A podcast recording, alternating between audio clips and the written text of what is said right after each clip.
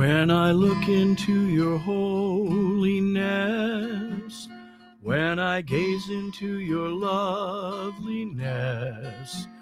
when all things that surround me are shadows in light of you.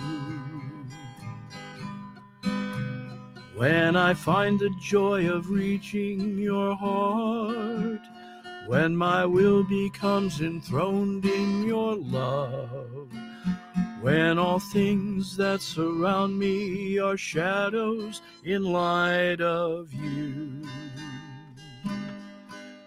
then I worship you. I worship you. The reason I live is to worship you, Lord, you. I worship you. Oh, I worship you. Yes, my Lord, you. The reason I live is to worship you. When I look into your holiness, when I gaze into your loveliness, when all things that surround me are shadows in light of you. When I find the joy of reaching your heart, when my will becomes enthroned in your love, when all things that surround me are shadows in light of you, then I worship you. Oh, I worship you. Yes, Lord, you. The reason I live is to worship you. Ooh. Oh, I worship you. I worship you. Yes, Lord, you. The reason I live is to worship you. I worship you. I worship you. The reason I live is to worship you. I worship you. I worship you. Yes, Lord, you. The reason I live is to worship you. Father, we worship you this morning. We set our hearts upon you. We worship you with all of our heart. We give you all of our mind and soul. We're here today just to set our day in the right path by worshiping you, by thinking of you, by praise, praising your name for all the good things you've done. In Jesus' name. Well, good morning, good day, folks, wherever you may be listening to this. This is uh, Matt Geib here from the Kingdom Corner podcast. Just kind of taking a break from more of the heavy uh, study of the word. We've been in Ephesians, but I needed to take a break this week and was going to just bypass this podcast time altogether. But I thought it would be just fun to get on here live like I am now and just to begin to share. This is a live podcast. I don't know if anybody's there. I'm trying a new feature here from Podbean. And I just thought I'd bring you into some of my worship time that I attempt to do on a daily basis. Uh, that was an old, old song that I love. Um, I worship you. The reason I live is to worship you, called When I Look into Your Holiness. And it's a beautiful song. Um, here's another old one I love that I did years and years ago when I was in high school. Um, a college group of uh, nurses taught this song to me when I was away on a retreat to some of our group, and I just saved it, and I've always loved it. It's called Take Our Bread, and it's a just a good theme to think of today. Take our bread, we ask you, take our hearts, we love you, take our lives. Oh, Father, we are yours. We are yours. Take our bread, we ask you, take our hearts, for we love you, take our lives. Oh, Father, we are yours. We are yours. Yours as we stand at the table you set. Yours as we eat the bread our hearts can't forget. For we are the sign of your life with us yet. We are yours. Yes, we are yours. Take our bread, we ask you. Take our hearts. We love you. Take our lives. Oh, Father, we are yours. We are yours.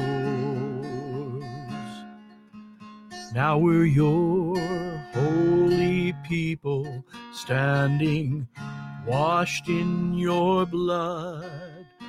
We're spirit filled yet hungry. We await your food.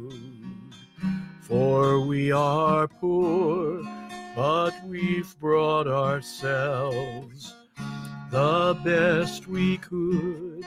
We are yours. We are yours. Take our bread. We ask you, take our hearts. We love you, take our lives. Oh, Father, we are yours. We are yours. Yes, take our bread. We ask you, take our hearts. We love you, take our lives. Oh, Father, we are yours. We are yours. Maybe one more. And then I just want to share a short, short devotion with you. Reign in me, sovereign Lord, reign in me, reign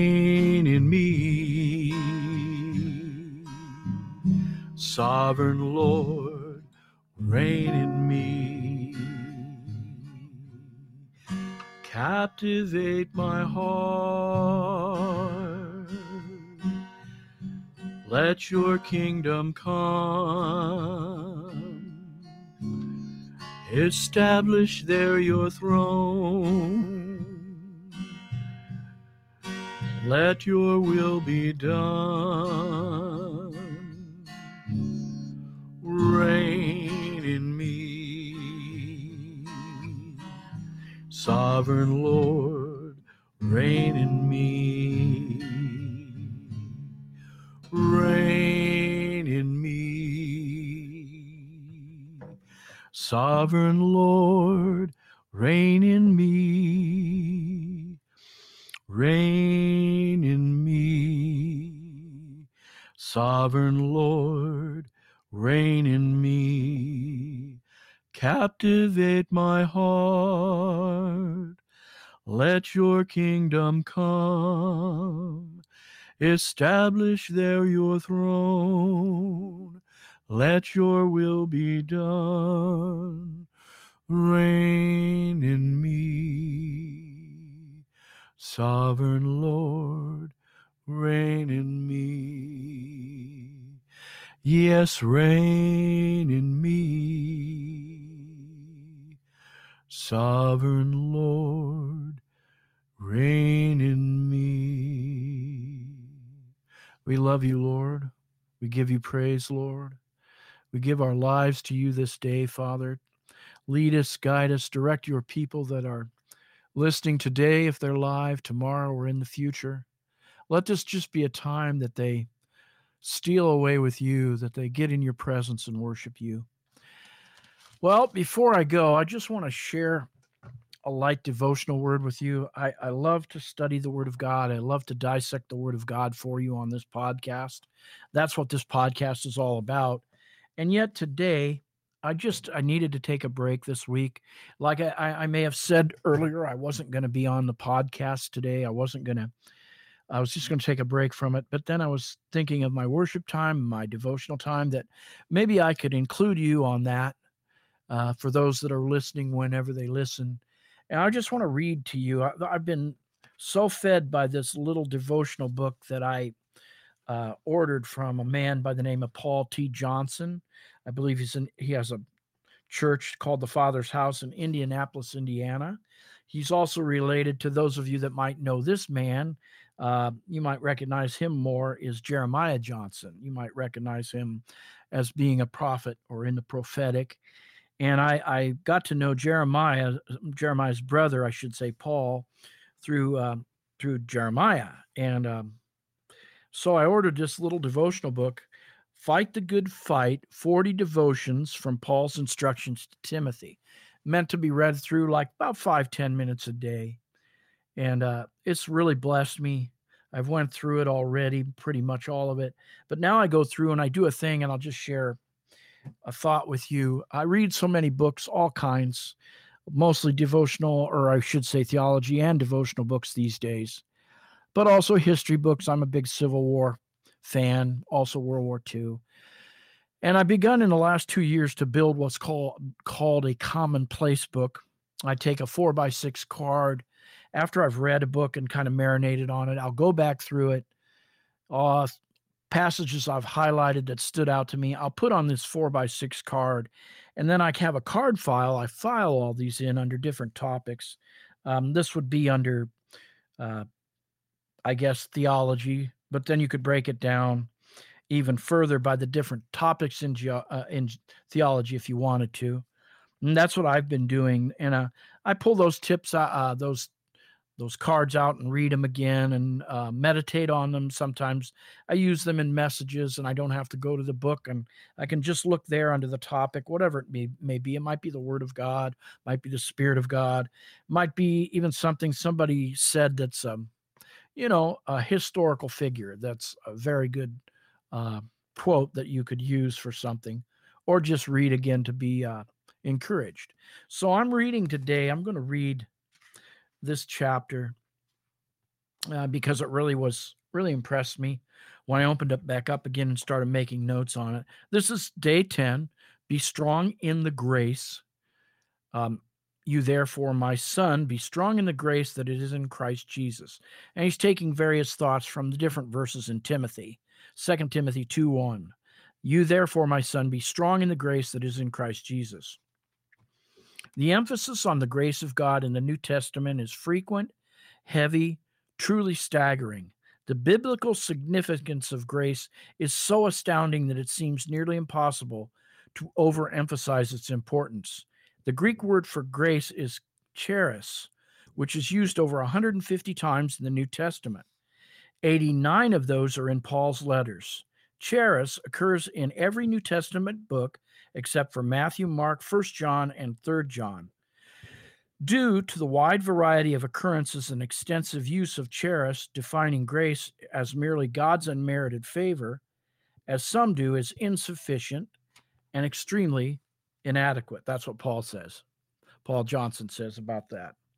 What exactly is the grace of God and how can we more fully understand it? To simply state, to start simply, grace is an attribute and characteristic of God. When God encountered Moses on Mount Sinai and caused all of his goodness to pass before him, he called out uh, and proclaimed that he is gracious. Exodus 34 6. One translation says, He is full of grace and truth. John begins his gospel by explaining that Jesus came from the Father. Uh, I guess here's where I got that quote, and was full of grace and truth. John 1:16 says, "For of his fullness we all received grace upon grace." The literal translation of the end of this verse is grace for grace, or grace in exchange for grace. Why is that so important? It shows us that grace of God is not stagnant or inactive. inactive. There is a movement to God's glorious grace, and it is radiating out of his heart towards his people. Have you ever been to the beach and stood in awe of the beauty and majesty of God on display in front of you? The waves come crashing into the seashore, one after another after another. The grace of God is so much like that. He is relentlessly pursuing and drawing us to himself by the power of his grace. Let me read that again. He is relentlessly pursuing and drawing us to himself by the power of his grace. Meditate on that for reality for a while. Allow your broken soul to take it in deeply until it changes you. God is our gracious Father who sent his Son full of grace, who sent the Holy Spirit who is called the Spirit of grace. Hebrews 10:29. His grace saturates everything he does and permeates permeates every part of his being, but he, because it's simply who he is. Let the waves of grace wash over you again and again. We cannot be strong in the grace of Christ if we don't comprehend it. We wouldn't wouldn't our ignorance in the matter necessarily make us weak in grace? Hebrews 13:9 says, Do not be carried away by varied and strange teachings, for it is good for the heart to be strengthened by grace, not by food. When was the last time you sincerely pleaded with God for his grace? The grace we need in Christ Jesus, so we must fight to stay connected to the Lord, who is our source of life and strength. Jesus said, Abide in me, and I in you. As the branch cannot bear of itself unless it abides in the vine, so neither can you unless you abide in me. I am the vine, you are the branches. He who abides in me, and I in him, he bears much fruit. For apart from me, you can do nothing. John 15, 4 to 5. We will never be strong in the grace that is in Christ Jesus if we fail to see our desperate need for Him. We can only be strengthened by His empowering grace when we clothe ourselves with humility and seek Him with all our hearts. For God is opposed to the proud, but gives grace to the humble. 1 Peter 5 5. The grace of God is extravagant, it goes above and beyond. When my wife Taylor was 16, her parents bought her a car to eliminate distractions. She was not allowed to have anyone ride with her for her first few months driving. After a few weeks, Taylor disobeyed her parents' rule and was caught giving a friend a ride home. What her father did next made a deep and lasting impression on her. Instead of taking her keys, he gave her $50 and said, This is grace. Stunned by his reaction, she said, I don't understand. He replied, You deserve to have your car taken away from you. Mercy would be letting you continue to drive it. Grace goes above that and blesses us above and beyond what we deserve. Today, the grace of God is available to you in ever increasing measures. He has forgiven our sins or your sins, redeemed you through his blood, and lavished his grace upon you like a waterfall. Ephesians 1 7 to 8. His grace will sustain you through difficult days. His grace will empower you to choose life and holiness in the face of temptation. His grace will strengthen you when you feel weary and are ready to quit. All you have to do is humbly ask, and you will certainly receive. And I put this note down here on the on the one page that was blank beside the end. We can never be strong in the grace that is in Christ Jesus if we fail to see our desperate need for him. Do you get that today? You can never be strong in His grace if you fail to see your need for Him. Wow. Lord, we just pray for your grace to cover your people today. We just pray, Lord, to remain hungry. That is a kingdom principle to be hungry, uh, to keep on hungering and keep in humility. Lord, we acknowledge our need for you. We acknowledge we're nothing without you. We're just clay. We're just pieces of clay. We're just pieces of earth, Lord. God, may we rely on upon your grace, your your empowerment uh, to empower us to live the way you'd have us live. In Jesus' name, I pray this prayer. I pray that everyone that listens today, tomorrow, in the future will be blessed this coming week. Amen. God bless you.